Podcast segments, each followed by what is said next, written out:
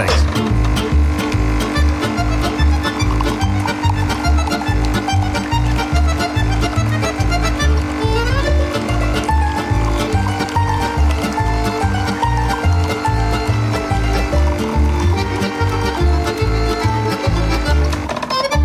Ja, dit is Bakkie Media. Mijn naam is Thijs van Dijk. En mijn naam is Daniel Kok. Hey eh, Thijs, eh, vandaag hebben we dus een speciale uitzending in het kader van de Week van de Ondernemer, editie 2. Ja, dat klopt. Ja, een, eh, een Bakkie Media Special Edition. Eh, Yes. Robert eh, kondigt het al aan. We zitten vandaag aan, aan de A2 bij het Limes Food District in Utrecht. En ja, wij blikken samen even terug op de Week van de Ondernemer. En kijken dus terug op een week vol van diverse ondernemers die hier vijf dagen lang langskwamen. Een gesprek hebben gehad. En ja, we praten daarin natuurlijk vooral over ondernemerschap. Ja, dat klopt Thijs. Eh, maar voor we daarin duiken, even, even het volgende. We hebben altijd een beetje een aanloopje nodig hè, voor dit soort dingen. En eh, een paar weken geleden was er een moeder die naar het College van de Rechten van de Mens stapte. eh, om hoogbegaafdheid als handicap aan te Oh. merken. Ja. En, eh, want, ja, want volgens de wet gelijke behandeling moet je iedereen hetzelfde behandelen of ze een handicap hebben of niet. Ja, je deelde het met mij. Interessant eh, verhaal was dat. Ik las dat een kind een IQ had van 145. En die kon met zijn speciale leerbehoeftes niet terecht op de gewone basisschool. En met deze uitspraak hoopte, ze, hoopte die dame dus juridisch sterk te staan, begreep ik toch? Ja, ja, inderdaad, dat klopt. En wat veel mensen niet weten bij hoogbegaafdheid is dat vaak hetzelfde gedrag eh, komt kijken als bij kinderen met een leerachterstand. Dus, eh, Ja, dus eigenlijk als de les voor eh, die kinderen te makkelijk is, dan gaan ze zich vervelen, dan gaan ze klieren, gaan ze een beetje rond baza- dingen lopen doen. En, Klopt, ja. Maar Daniel, even voor de, voor de luisteraars, hoe kom je hier nou weer zo bij? Nou, nou komt het bruggetje, Thijs. Ah, daar is die. Ja. Ik, ik zat me namelijk vanochtend af te vragen. Hoogbegaafdheid is dus aangeboren. Hè? Dat kan je niet beïnvloeden. Dat, dat, je hebt het of niet. Dat zit gewoon in je hoofd of dat zit er niet in. Maar, maar goed, zoals we daarnet hebben vastgesteld. Het kan dus een zegen zijn, maar ook een vloek. Hè? Dus dat je inderdaad, eh, dat mensen je niet begrijpen. Of dat je Ja. ontwikkeling niet Heb ik ook vaak last van trouwens. Ja. precies. Nou ja, iedereen misschien wel. Maar... En toen vroeg ik me dus af of er een echt ondernemersgen is. Weet je, is het ondernemerschap ook een aangeboren fenomeen? Is dat iets wat je, waar je mee geboren wordt in je hoofd? Is het een persoonlijkheidseigenschap? Ja, is het net zoals bij hoogbegaafdheid een zegen en soms een vloek? Ja, nou, ik kan je vertellen dat eh, eh, wat ik denk is dat ondernemers anno 2020 wel echt een enorm sterk karakter en een drive eh, nodig moeten hebben om door te strijden en geloven in hun eigen succes. Dus ik denk dat je ergens wel een, een soort van ondernemersgen moet hebben. En Ja. mijzelf included als ik Klopt. daarnaar kijk. Maar, dus misschien heb je daar wel een punt. Alhoewel, ik, ik, ik geloof ook wel dat er elementen zijn die je kunt leren. Hè. Je, je kunt jezelf organiseren, je kunt leren brainstormen, leren innoveren, je kunt leren omdenken, je kunt gaan netwerken. Nou ja, maar weet je, net als met wielrennen, je kunt leren fietsen en je kunt goed leren fietsen. Maar eh, er fietsen elk jaar maar pak een beetje 200 wielrenners de Tour, Tour de France. Weet ja, je die wel? halen niet allemaal de eindstreep nee, ook. nee, kun je nagaan. En daar kom je alleen als je megatalent hebt of als je het van jongs af aan eh, zeg maar met de paplepel hebt ingegoten gekregen. Ah, ja, ja, ja, daar zeg je wel wat. Hè. Kijk, veel topondernemers komen zelf dus ook uit een ondernemersgezin, heb ik de afgelopen week gehoord. En dus als je kijkt naar het, eh, ja, het principe nature-nurture, is het het eigenlijk beide. Hè? Ja. Je groeit op in een omgeving van ondernemerschap. En genetisch gezien moet je toch ook wel iets hebben meegekrkregen. Maar goed, Daniel, daar zitten wij dan weer. Hè, als twee podcast-ondernemers. eh, Zeker. langs de A2. Ik ben hier inmiddels alweer drie keer naartoe gereden. Netjes eh 100 aangehouden vanaf Amsterdam eh, natuurlijk. en terwijl jij hard aan het werk was voor Talpa en Linda, heb ik hier alvast de boel verkend. eh, en geluisterd naar verhalen van inspirerende ondernemers die vol passie hun verhaal kwamen vertellen. Het was een ware ondernemersgolf, om maar even in de terminologie van deze tijd te blijven. Heel goed, heel goed. Ja. Ehm, maar ja, het is interessant. Dus jij bent inderdaad al een klein beetje hier kind, nou ja, kind aan huis kunnen we wel zeggen. Maar wat zijn zeg maar de twee of zeg maar de drie dingen die je het meest bijgebleven zijn van de afgelopen week? Nou ja, het, allereerst was daar op maandag was daar een hele bijzondere ontmoeting met eh, de oprichters van Pieter Pot. Niet de Pieter Konijn? Niet Pieter Post en niet Pieter Konijn. Nee, precies. Pieter Pot, zonder Ja, S. Eh, de start-up van Juri Schoenmaker en Martijn Bijholt. Die, eh, die streven met Pieter Pot naar een verpakkingsvrije samenleving. Met hun duurzame voedselpotten. En Ah, cool. met hun businessidee hebben deze twee gasten dus inmiddels 2,7 miljoen aan kapitaal al eh, opgehaald. En ze zijn ook gewoon echt mega snel aan het groeien. En het was ook een heel leuk ondernemersverhaal. En hun visie is dat, ja, dat we met z'n allen weggaan van de verpakkingen. En dat je je voedsel bestelt in grote glazen potten.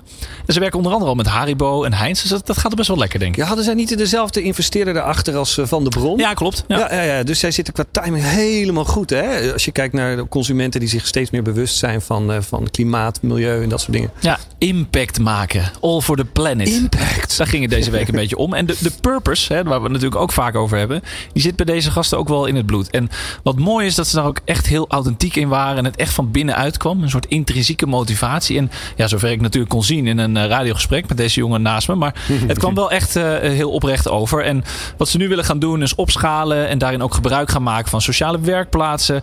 Echt een topconcept wat mij betreft. maar vooral ook mannen met een, met een juiste mindset. En misschien ook wel het ondernemersgen waar we het over hadden. En ja.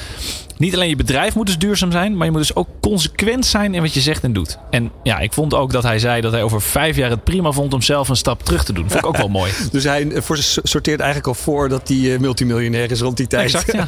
ja. maar nou ja, dat is ook het mooie bijvoorbeeld aan Tony Chocoloni. Dat, uh, de documentaire die ik daarvan gezien heb. Zij begonnen ooit met 100% slaafvrije chocolade.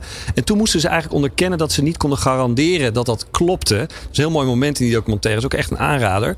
En toen veranderden ze het in op weg naar 100% slaafvrij nou, Dat is ook een goede voor die gasten van Pieter Pot. Op weg naar een verpakkingsvrije wereld. Ja, Zie ik ook een documentaire aankomen. Nou ja, um, grappig dat je om uh, vooruit te gaan... dus eigenlijk ook weer een beetje terug in de tijd moet gaan met deze pot. Hè? De, toch wel een klein lesje geschiedenis. Hè? Dat, dat we wekken, weet je, dat is toch echt uh, ja. een heel traditie. Volgens mij heeft, heeft Napoleon dat niet ooit uh, mee helpen ontwikkelen. Maar goed, daar wil ik vanaf zijn. Maar um, wat waren er nog meer dingen die interessant waren? Nou, een ander heel mooi verhaal vond ik de groei van SendCloud en hun toekomst toekomstige beursgang. Ik, uh, ik hoorde een oprecht en open verhaal van oprichter Sabi uh, Toulou, eigenaar van SendCloud, die afgelopen weken ook maar liefst 12 miljoen in investeringen ophaalde. Dus is altijd een baas boven baas natuurlijk, als je het hebt over investeringen. En ja, ik heb hem een beetje beloofd hem te helpen bij zijn uh, autobiografie, waar ik de titel van 1 hoog naar 1 miljard voor heb bedacht. Oh, heb je ook een aandeeltje gekregen? Ja, nog niet, nog niet, maar misschien komt dat nog. Hij heeft me wel uitgenodigd om naar Eindhoven te komen. Oh, alsjeblieft, een half procent. Een half procent van die 12 miljoen, ja. ja. Nou ja, die, die titel komt eigenlijk voort uit het feit dat Sabi eh, ergens in 2012 op zijn zolderkamer is begonnen met SendCloud. En ja, dat gaat eigenlijk om het makkelijker maken van het verzendproces voor ondernemers en MKB'ers. En inmiddels is hij dus uitgegroeid van een start-up naar een scale-up. En dan gaat hij al richting de IPO-status, weet je wel, de beursgang. Ja, het mooie wat ik vind is dat die Sabi is gewoon heel gewoon gebleven. Weet je, zo'n topondernemer die ook gewoon heel bescheiden is. Dat zie je niet vaak. Ja, daar houden we wel van. En uh, hey, er was volgens mij ook nog één hele bijzondere gast. Want er was eentje waar je echt heel erg ging kwispelen. En ja, was je heel blij met het gesprek wat je daar eh, gevoerd had. Eh, wie was dat? Ja, dat was, voor mij was dat wel een klein hoogtepunt. Om samen met, uh, met Robert van Ham in gesprek te gaan met uh, Tweede Kamerlid Thierry Aartsen van de VVD. Eigenlijk over de coronaproblematiek voor ondernemers. Het je uit de crisis investeren, corona-angst en hoop voor de toekomst. En ook hier is weer een boek uitgekomen in het kader van uh, onze Bookie Media tips die we vaker doen. En dit is het corona-handboek van Mark Rutte. Eigenlijk gebaseerd op het grote boek van Sinterklaas. Hè. Zij gebruikt het merk Mark Rutte om een boek te verkopen. ja, een merk Mark Rutte, het corona-handboek. En daar zitten alle wijze lessen van de coronapandemie en de coronagolven in. En wat hij ook nog vertelde, vond ik ook heel interessant over de voucherbank. Voor consumenten die nu nog allemaal uh, corona-vouchers hebben. Want ja, had er toch ook nog één? Ja, ik heb, ik heb nog zat corona-vouchers. Ik heb echt uh, mega veel, veel vouchers. En, maar wat hij dus eigenlijk, waar hij eigenlijk mensen voor oproept, is zeg van nou, ga niet al je vouchers innen. Hou die vouchers, hè, zodat de, de reisindustrie kan overleven. En ja, hij had heel veel interessante verhalen en antwoorden om toch ook wat stemmen te winnen bij de ondernemers van Nederland. Ja, wat ik bedoel, het is de verkiezingen komen eraan volgens mij maart volgend jaar. Dus dan is er, eh, je ziet steeds meer politici overal opduiken. En eh, de ondernemersstem is natuurlijk onwijs belangrijk. Dat Uiteraard, is duidelijk. Ja. Uh, maar goed, van wat ik hoorde van jou en wat ik gelezen en gehoord heb op, de, op de website. Is iemand die echt wel een hart heeft voor ondernemers en ondernemerschap. Hè? En het is ook mooi om te horen dat hij de tijd nam om individuele ondernemers te spreken. En ik denk dat veel van hen op dit moment ook echt behoefte hebben aan een, een luisterend oor vanuit Den Haag. Zeker, ja. Het gaat allemaal zo snel en ook al best wel, best wel heftige maatregelen. En uh, sommigen staan echt met de rug tegen de muur op dit moment. En soms is het aanhoren of het meedenken door iemand ook al genoeg. En um, ja, ze appen dus, wat ik begreep, ook uh, met Thierry. En hij beantwoordt dan de meest schrijnende emotionele appjes. Die beantwoordt hij dan. En mooi en sympathiek dat hij daar dus ja, de tijd voor neemt. Ja, en hij komt dus ook uit het ondernemersgezin. Het ondernemersgen zit dus in hem. En, ja. maar goed. Aangeboren. En, ja, ja, aangeboren ondernemer. Ja. En daar, daar, daar, doet hij dan ook iets goed mee. Maar goed. En jij dan, Daniel? Ik zat hier dicht op het vuur. Op zoek naar de meest inspirerende ondernemers van 2020. Maar jij hebt je online en via de radio ook vast wel eh, verdiept en wat dingen meegekregen. Wat viel jou nou het meeste op als uh, buitenstaan? Heb je alle ondernemersupdates gekeken trouwens met good old uh, Fabienne de Vries? nou ja, ik heb een paar keer zeker gekeken. Er vielen me een aantal dingen inderdaad op. Los van het feit dat ik als tiener een beetje verliefd was op Fabienne. Ja, ik, ook, ik ook nog in mijn tijd. Ja. Maar goed, um, zoals het bij mij eigenlijk altijd werkt. Ik ga op zoek en dan kom ik vaak bij dingen uit die ik helemaal niet naar op zoek was. maar die ik wel interessant vind. Ik vond bijvoorbeeld enorm veel quotes en one-liners. Weet je wel, met allerlei uh, wijsheden. Dat blijkt dus echt een enorm ding te zijn bij ondernemers. One-liners en quotes. Ja, je hebt gelijk. Ondernemers en one-liners is net zo'n combinatie als sporters en cliché-teksten. Zoals bijvoorbeeld als je vroeg scoort, speel je een heel andere wedstrijd. dat is echt waar. Of ja. ik zag er trouwens ook eentje op het, op het shirt van ondernemer Dirk Neleman staan. maandagochtend. Make wine, not war. Wel mooi, weet je niet? Ja, dat is wel... En jij nog uh, andere quote tips die je tegenkwam? Ja, ja, nou ja, weet je, ik, ik ging uh, wat dieper graven en ontdekte dat een, een gemiddelde beslissing hè, gewoon door mensen in algemeenheid, binnen zeven seconden wordt genomen. Dus Oh. als, je, als je iets hoort, dan beslis je binnen zeven seconden wat je ervan vindt. Dus toen dacht ik, ja, ondernemers moeten dus hun klanten of investeerders binnen een paar seconden overtuigen. En dus dat, dat, dat zijn ze een soort van aan gaan leren. Ze zijn dus gewend om een verhaal in een hele korte elevator pitch te verkopen aan wie het wil horen. Zou het daar niet vandaan komen? Nou, dat klinkt best aannemelijk. Dus snap ik ook waar die 6 seconden content bij, uh, bij Instagram of van, uh, bij Facebook of Ja. YouTube vandaan komt. Daarna Maar haak je af. kli- klinkt best wel eh, aannemelijk. En eh, ik heb afgelopen week trouwens een hoop van dit soort pitches eh, langs horen komen. waren wel wat langer dan eh 7 seconden. Maar eh, heb je ook eh, eh, one-liners? Heb je, heb je daar nog wat voorbeelden van? Ja, ja, zeker, zeker. Ik las een tijdje geleden een hele mooie quote die mij triggerde. Ik weet alleen niet van wie het was. Hè. Dat stond er niet bij. Het kan dus dat zijn dat het van Erben Wennemars of Femke Halsema is. Maar het kan ook van Gandhi of Stalin zijn. Ik heb echt geen idee. Ja, het is een Nee. soort eh, zoeken op zoek naar de quote. Nee, precies. Maar Ja. hij ging zo. Wanneer dingen van binnen veranderen, veranderen dingen om je heen. Ah, Hey. interessant zeg. Ja, dus een beetje omgekeerd wat er nu met de pandemie en de maatregelen gebeurt. Dus niet de wereld verandert, dus jij moet je aanpassen. Maar eigenlijk het omgekeerde. Als jij jouw perspectief of de beleving in je hoofd eigenlijk aanpast... dan zul je zien dat jouw Ja. wereld verandert. Nou, Wauw, zweverig hoor. Mooi.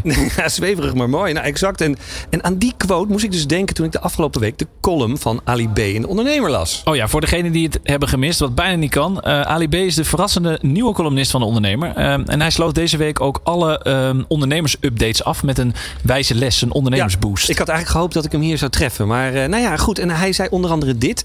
Werk harder aan jezelf dan aan je werk. Daar profiteert je bedrijf van. Nou, dat is ook echt een hele mooie. En dat zet me ook aan het denken. Klinkt een beetje misschien contra-intuïtief voor ondernemers. Niet aan je bedrijf, maar aan jezelf eh, eh, werken. Maar goed, ik ben een groot bewonderaar van, van Ali. En eigenlijk eh, op dit moment mijn hele eh, familie, vrouw, kids, eh, iedereen, die vindt hem fantastisch. Dat is dan wel mooi. Dus vroeger keek jij naar Toet Fabienne op Ja. TMF. En nu ben je een soort van nieuwe fase ingegaan. Dan ga je met je hele gezin naar Ali B op volle tour zitten kijken. Ja, dat is mooi samengevat. En ehm, eh, nou ja, hij zit natuurlijk nu ook bij de ondernemer, omdat hij echt een rasondernemer is. En maar de meeste luisteraars misschien hier wel op het radio, maar niet van onze podcast, die kennen hem eh, eh, natuurlijk als zodanig. Die kennen hem vooral als entertainer, eh, rapper of, of eh, programmamaker. Ja, ik kan me zijn start als coach bij The Voice ook zo goed herinneren. Er was toen veel discussie omdat men hem niet als een volwaardig zanger zag. Mensen moesten daar wel een beetje aan wennen, toch? Ja, klopt. Ja. Maar goed, wat hij dus in dat programma deed, en daar, daar gaat het me ook eigenlijk om, met, met al die zangers was echt fenomenaal. En de essentie is denk ik ook het punt dat hij nu richting de ondernemers wil brengen. Hij zei tegen de ik ben geen topzanger, ik ben geen Anouk of Borsato, ik ga jou niet beter laten zingen, maar ik ga je wel een betere professional maken, een betere artiest. En 90% van die gasten die daar komt, die kan, kan al zingen. En hij verlegde dus de focus van het muzikale, het inhoudelijke deel van het, eh, van het optreden, naar hun totaalbeeld als artiest. Hè? Mooi. Waar sta je voor? Wie wil je zijn? Hoe wil je dat de wereld jou gaat eh, zien? En eh, welk genre kies je? Weet je, hoe positioneer je jezelf? Ik vond het echt, echt heel slim en heel interessant. Ja, eigenlijk liet hij ze dus al nadenken over hun eigen positionering, hun eigen merk, het branding. Maar de why eigenlijk van marketinggoeroe eh, Simon Sinek. Hè? Wat, Ja. wat, waarom doe je dit? En daar ging het deze week ook wel eh, veel over tijdens de Week van de Ondernemer trouwens. Purpose marketing met impact. Hè? Maar ik voel dat er ook ergens weer een lesje in zit voor, voor de ondernemers, Daniel. Ja, want deze visie van Ali vertaalt hij dus inderdaad naar ondernemerschap. En eigenlijk de wereld van zelfcoaching. Want hij is nu ook een beetje aan, aan het ontwikkelen met www.ikwilgroeien.nl. En het lijkt ook een beetje op wat Louis van Gaal altijd zei. Hè? Het totale mensprincipe. En Louis zei tegen zijn spelers, als jij lekker in je vel zit als mens... dan presenteer, eh, presteer je beter als, als voetballer. En daarom kende hij bijvoorbeeld alle verjaardagen van de vrouwen van zijn spelers. En, en Ali benadert het eigenlijk net zo. Weet je, de uitspraak, de vent is de tent. Ja, nou dus Ali kent ook alle verjaardagen van al zijn spelers in de Voice Of van, waarschijnlijk. of van de ondernemer. Of van alle ondernemers. Ja, maar zeker in deze tijden, hè, waarbij ondernemers echt peentjes zweten en echt vragen van hoe moet ik overleven, is het toch een gouden tip om ook jezelf als merk te bekijken en op zoek te gaan naar je eigen kernwaarden, je, je why. Je anker, ja. Ja, en niemand heeft er eigenlijk bij, baat bij als je omvalt. Ik hoorde vanochtend ook uh, Hans Biesheuvel zeggen dat de, de MKB's is 93% van de, van de ondernemers. Echt uh, mega.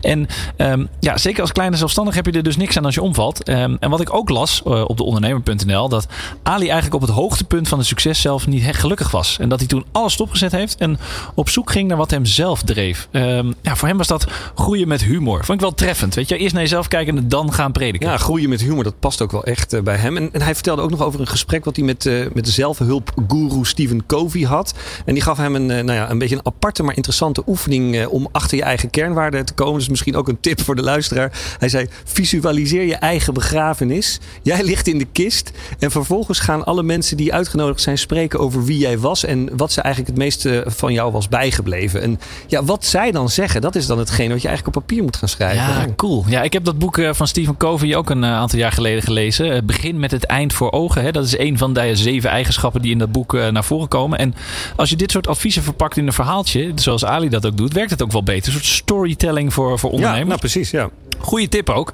Niet alleen voor de ondernemers, maar eigenlijk ook wel voor managers. Hey, uh, Daniel, heb je nog wat anders uh, opgepikt tijdens je online uh, zoeksessies? Ja, ja, zeker. En ook met betrekking tot, tot de week. Um, en iets wat hier ook bij aansluit. En als ik jou deze quote geef, dan herken je het misschien wel. De prijs voor het ondernemerschap mag niet te hoog zijn. Ondernemerschap loslaten is soms beter dan als mens ten onder te gaan. Ja, ja die ken ik. Dat is van ondernemer Ralf van Dam. Klopt, die had ik ja. ook hier aan tafel zitten. Het, geen gasquoter, maar ik noem hem een rasquoter eigenlijk. een van de eerlijkste ondernemers die je kent. En in zijn boek ook zijn echte verhaal vertelt. Uh, Ralf schreef uh, onder andere het boek Langs de afgrond Lessons Learned van een ondernemer. Wat vol staat met dit soort verhalen. En vooral ook hoe het is om te falen. En waar je als ondernemer natuurlijk enorm veel van kan leren. Uh, hij vertelde mij ook een les die hij kreeg van eh, Richard Branson bij hun onderlinge ontmoeting. Dat hij toch wat afstand moest nemen en niet helemaal all in moest gaan als persoon. En ja, Ralfs boek staat vol handige tips en lessen. Echt een aanrader ook voor elke ondernemer. Weer een boekie media tip. Ja. En het is overigens tot 1 juni gratis te downloaden op de ondernemer.nl. Hashtag spon. Gratis. Uh, nou ja, goed. En waar Ali zich als raspositivo echt duizend procent focust op de kracht van het mensmerk, zeg maar, je innerlijke kracht, actief zoeken naar kansen, bla bla bla, um, is er ook een andere kant van de medaille. En daar zat Ralf heel erg op. En dat is uh, crisis, uh, crisissen, crisis. grote en kleine, die horen dus bij het ondernemerschap. En daar moet je dus eigenlijk mentaal ook wel op voorbereiden. En je kan en mag dus als, als verstandige ondernemer niet alleen maar werken vanuit een goed nieuwsshow. Weet je wel, je moet leren van je fouten en van jezelf, maar ook in dit geval van zijn fouten of van fouten van andere ondernemers. Minstens zo belangrijk. Never waste a good crisis, Daniel. Kijk, Ralf vertelde mij ook nog in dat gesprek met mij en, uh, en Joni Hendricks tijdens uh, deze week van de ondernemer over de verschillende faillissementen en wat zoiets mentaal met hem deed. En dat het bijvoorbeeld uh, voelde als het verlies van een naaste. Zo is heftig, ja. Is hij weer? Een soort van begrafenis. Sluit het toch weer aan bij het verhaal van Ali. De cirkel is rond. Ja, nou ja, de wat, bal is rond. Nou, hè? precies. Ja. En wat ik er ook belangrijk in vind, is dat veel ondernemers uh, niet op tijd om hulp durven te roepen. Hè? En het is toch een soort taboe nog. Ja, een, soort hulpschaamte. Ja, ja, nou ja, precies. Hulpskam. Hulpskam. ja, we hebben weer een schaamte gevonden. en hun, hun, persoonlijkheid van ondernemers is vaak vervlochten met het hele bedrijf. En ze ervaren, ervaren het dan ook bijvoorbeeld als een persoonlijke nederlaag. Als ze toe moeten geven dat het niet loopt. En dat gaat dan vaak ook vreten aan, aan deze mensen. En het is aangetoond dat ondernemers uh, zich ook heel vaak eenzaam voelen. Omdat niemand hun leed begrijpt. Hè? Personeel niet, maar ook vaak familie en partners ook niet. Nee, maar dat is dus ook exact waar Ralf ondernemers bij gaat helpen. Met die hulpschaamte. Hè? Ik vind het een mooi en een nobel doel. Maar ja. wel een aantal interessante voorbeelden die je noemt, Daniel. Zitten wel heel erg op het terrein van mindfulness en coaching, lijkt het ja. wel. is toch een beetje de Kelly Wekers die je wakker geworden. Ja, ik ben dol op Kelly, dat weet je toch? Ja, eigenlijk ook wel heel relevant in deze tijd. Hè? Door de enorme druk die veel uh, ondernemers ook echt ervaren, denk ik. Nou ja, een andere reden dat ik deze voorbeelden ook tof vind, is dat ik soms ook wel een beetje achterdochtig word als ik weer het zoveelste juichverhaal hoor van een ondernemer hè, over een bedrijf of een nieuw product. Dat is natuurlijk, komt een beetje door het aangeboren gen, maar ja. Dat, ja, wat wij nu eigenlijk zonder enig wetenschappelijk bewijs, maar gewoon voor waarheid aannemen. Dat stellen we gewoon dat dat zo is. Uh, maar nou ja, het nadeel is dat je vaak dus alleen de successen hoort. Hè? Weet je wel, de, de megagroei uh, of de nieuwe klanten. De nieuwe, investeerders. Nieuwe deals, precies. Ja. ja. En, en, veel ondernemers hebben er een beetje handje van om de boel op te kloppen. En daarom hou ik ervan als iemand met echt een mooi, reëel, persoonlijk verhaal uh, komt. En dat, dat resoneert. En zeker bij mij en ik denk bij iedereen. En dat is denk ik het mooie van de analyses van Ali en Ralf. Ja, ja eens. Maar heel eerlijk, uh, zonder die positieve mindset en een can-do mentaliteit houd je het als ondernemer toch helemaal niet vol. Nee. Je, je moet in 2020 wel heel veel veerkracht hebben en een uh, roze bril om het door te blijven vechten, denk ik. Nou, daar ben ik het ook echt wel mee eens. En dat is, dat is denk ik ook de keerzijde. Uh, of echt een positieve keer, keerzijde. Sterker nog, ik denk dat de veerkracht en can-do